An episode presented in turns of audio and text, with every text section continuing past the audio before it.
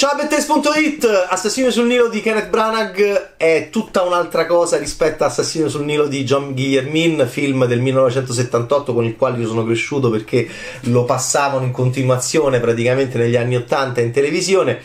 E, ed era un film al quale io sono molto affezionato un, con un cast pazzesco di chiara impronta imperialista caucasica bianca e oggi è pazzesco vedere il film di Branagh perché è veramente un altro mondo, o meglio un altro cinema. È il cinema di oggi che vorrebbe rappresentare un altro mondo e che mi fa anche molta simpatia, francamente, eh, con questa sua ricerca dell'inclusività questa sua ricerca della, della grande importanza del, del, ruolo interpretato dall'attore afroamericano, questa in un certo senso andare contro l'imperialismo, di cui era figlia Agatha Christie, perché Agatha Christie, la scrittrice da cui sono tratti questi gialli divertenti in cui ammazziamoci, ammazziamo, poi qualcuno ci raduna in una stanza, quell'uomo coi baffi che non è più un omettino buffo, come era anche per Sidney Lumet, ehm, nel bellissimo originale, l'abbiamo già visto Branagh come l'ha fatto, è diverso, è molto più umano, è molto più giovane, è molto più pischello, è molto più... Eh, potrebbe anche dire, senti Z, a un certo punto non ci stupiremmo, perché Branagh in questo film lo fa anche Loverboy, non Loverman, pensate che nel film di John Guillermin dove c'era il vero imperialismo di matrice vittoriana di una eh, ancora di un'Europa fortissima con questi ricchi che attraversavano l'Africa con l'Africa che stava ai bordi e questi qua che appunto cosa c'è di più forte come immagine insieme appunto alla regina d'Africa, ma lì era pure a colori, di vedere noi europei colonialisti, imperialisti, eh, che attraversiamo il Nilo eh, tra la povertà, in mezzo all'Africa, ma eh, dentro il nostro piroscafo Karnak eh, perfettamente pasciuti, perfettamente comodi. Ecco, questo è un senso molto preciso di tutto ciò che è Cristi in letteratura, sia che siamo sull'Oriente Express sia che siamo sul Nilo.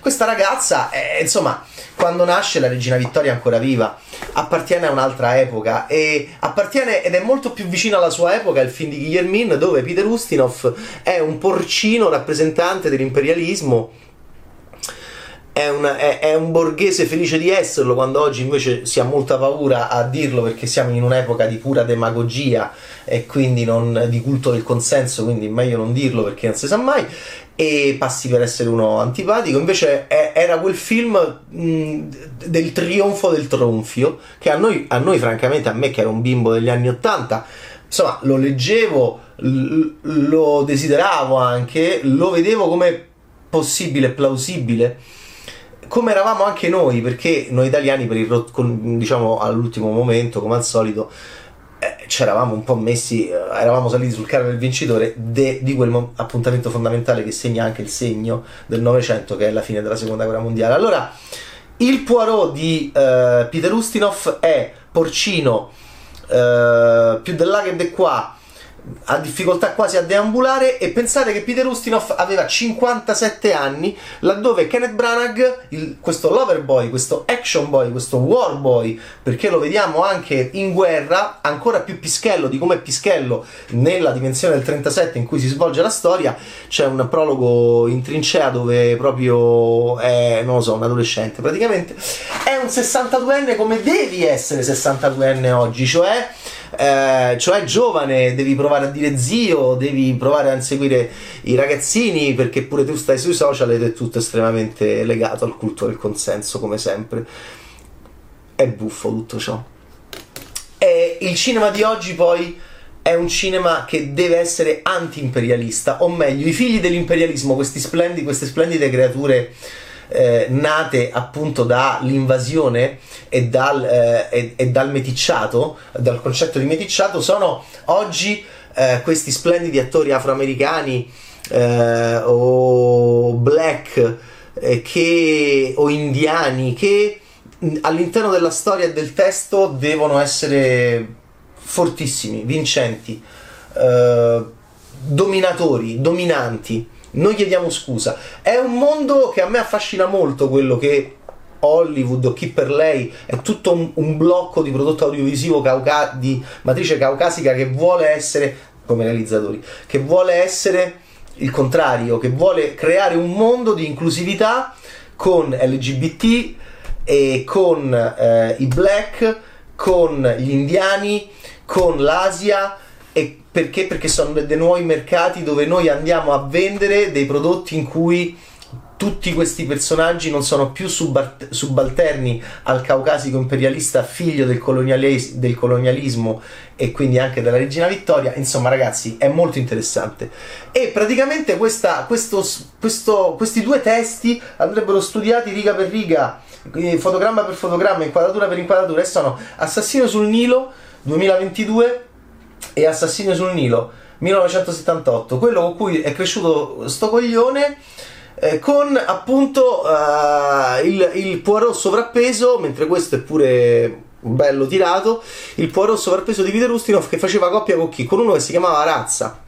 Il colonnello Race interpretato da chi? Da David Niven. Ovviamente il baffetto da Sparviere, ovviamente eh, l'uomo che noi vedevamo e che pensavamo che fosse un ricco inglese che eh, ce l'aveva fatta e che eh, stava mh, nei circoli più prestigiosi. Questo era quello che trasmetteva Niven e sapete che c'è? Era esattamente così la sua vita. Urro, anche qui, figlio di Niven, Roger Moore, quel modo di essere ovviamente cazzone e rimorchione pure in chiave eterosessuale ma con eleganza, piacionica che eh, anche quello sta scomparendo e anche quello è, sta per essere messo molto in discussione. Oddio, questi reggerebbero pure adesso perché? Perché sono simpatici, hanno charme, hanno classe, in even, i Moore, va bene, ok.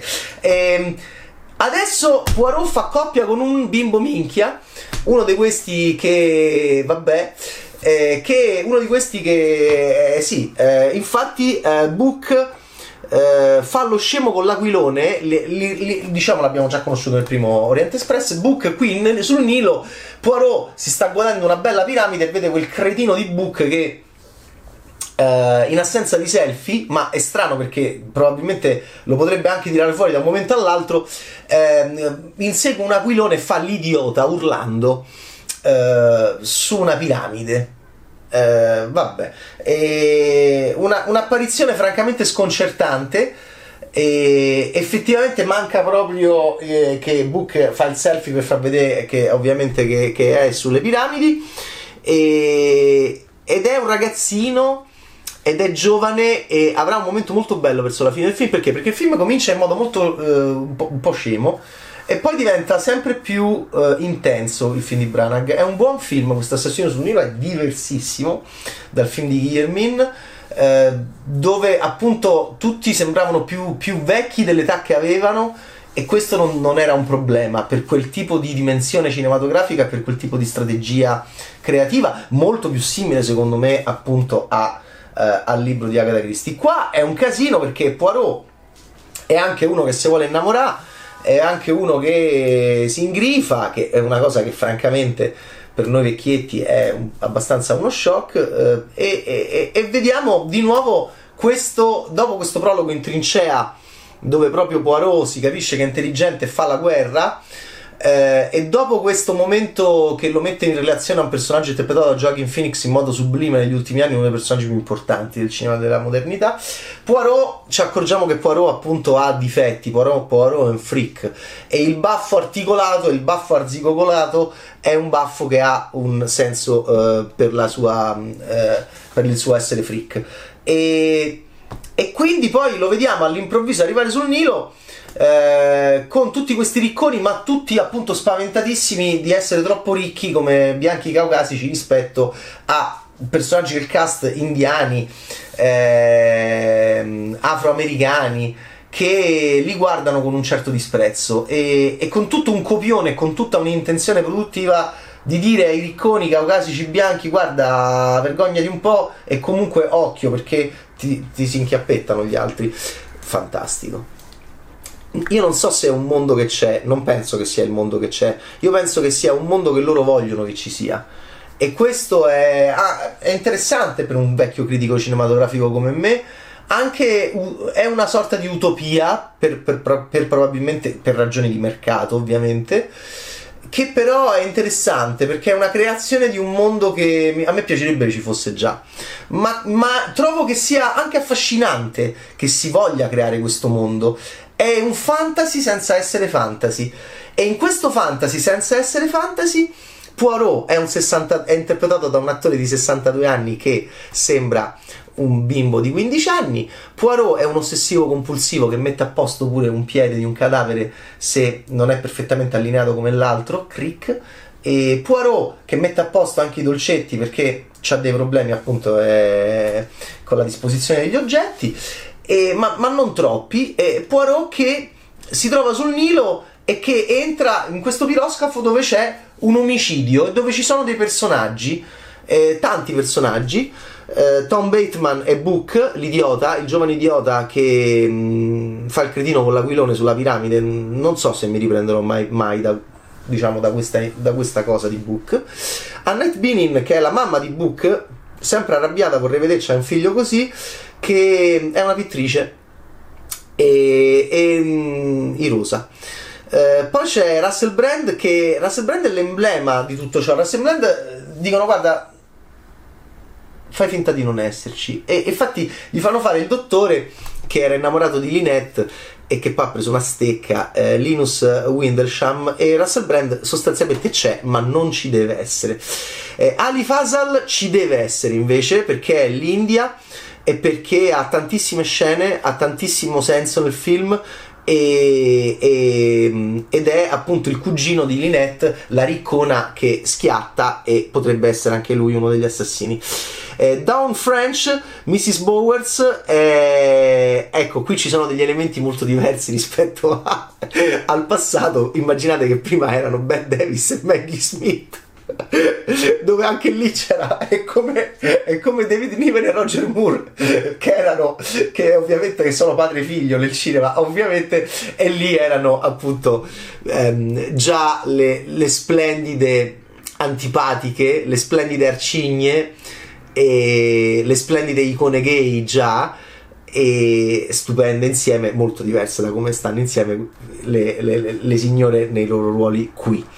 Eh, a, a, partire da Dawn French. Gal Gadot, sì, è lei Lynette, è sempre stupenda, è sempre Wonder Woman, è, è, sempre troppo bella per essere poi messa in difficoltà, forse troppo forte, troppo intelligente. È un'attrice che a me piace moltissimo, che però io l'amo molto come Wonder Woman, che è stupendo, stupendo, soprattutto nel secondo film. La sua, la sua dolcezza, la sua, la sua sensualità mh, mm, pacata, la sua ricerca di pacatezza, insomma, io la amo moltissimo la sua Wonder Woman. E Gal Gadot è Lynette ed è sempre questo divismo di oggi che però è sempre pronto a essere anche lui accogliente e inclusivo e ma Gal Gadot fa il suo, sta abbastanza nel suo film. Army Hammer, di cui ci si vergogna, ammettiamolo francamente adesso, infatti all'inizio del film quasi non lo vogliono inquadrare, io ho percepito proprio che non lo volessero inquadrare, poi a un certo punto lo devono inquadrare, perché Simon Doyle, come sapete, è un personaggio importantissimo della storia, e Army Hammer fa il suo, a maggior ragione che si trova, a maggior ragione dopo lo scandalo che l'ha visto protagonista. Ed effettivamente poi chi metti vicino a Gal Gadot per creare questa anche equiparazione di meraviglia? The Rock e Gal Gadot nel film di Netflix, insomma. E Ryan Reynolds non regge pure, sempre nel film di Netflix, come possibili eh, incastri con lei. E Pine è stupendo per, perché è, mm, è feribile, è ferito Armie Hammer è grosso come lei, è grosso come lei, è gigante come lei e quindi tra, è un gigantismo del, è il gigantismo del divismo di oggi con una certa educazione tranne Armi che si è scoperto che nel privato fa, de, fa le cose zozzissime anche un po' cannibalistiche che non, so, sono un granché. Eh, Rose Leslie non mi ha convinto eh, eh, Jane Birkin è stata una mia ossessione per la mia becera sessualità è stata un'ossessione erotica perché quando piccolo la vedevo eh, va bene, non mi dilungo oltre. E Rose Leslie è lo stesso personaggio di Jane Birkin ed è mm, interessante, ma per quanto mi riguarda mm, quell'anguore anche quell'angu- quella, quell'anguore lascivo e immorale eh, è indimenticabile per me legato al personaggio di Louis Bourget. E, e poi abbiamo appunto ehm, abbiamo Emma Mackey che è Jacqueline molto brava, molto interessante, una sorta di Margot Robbie eh, che si è fermata a, uh, un po' prima rispetto alla perfezione estetica, mi sembra interessantissima, una, una, un'attrice che mi piace moltissimo, non vedo l'ora di vederla come Emily Bronte nel prossimo film di Francis O'Connor, Francis O'Connor che io amo moltissimo, che è regista, oggi la contemporaneità, le nostre signore che si scatenano e uh, Maggie Gyllenhaal, Francis O'Connor, le nostre splendide attrici che dicono sai che c'è, vado a fare il film. Uh, Rebecca Hall, Passing, che splendido film.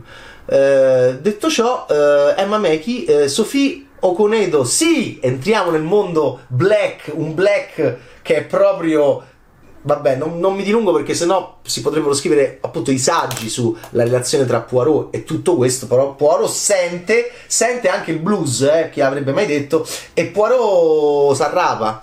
Sophie Okonedo che viene appunto da queste che nel sangue c'ha la, la, la, la Nigeria inglese, la British Nigeria e appunto sempre per tornare sempre poi a da, da dove nasce tutto ciò e cosa deve diventare ora molto interessante.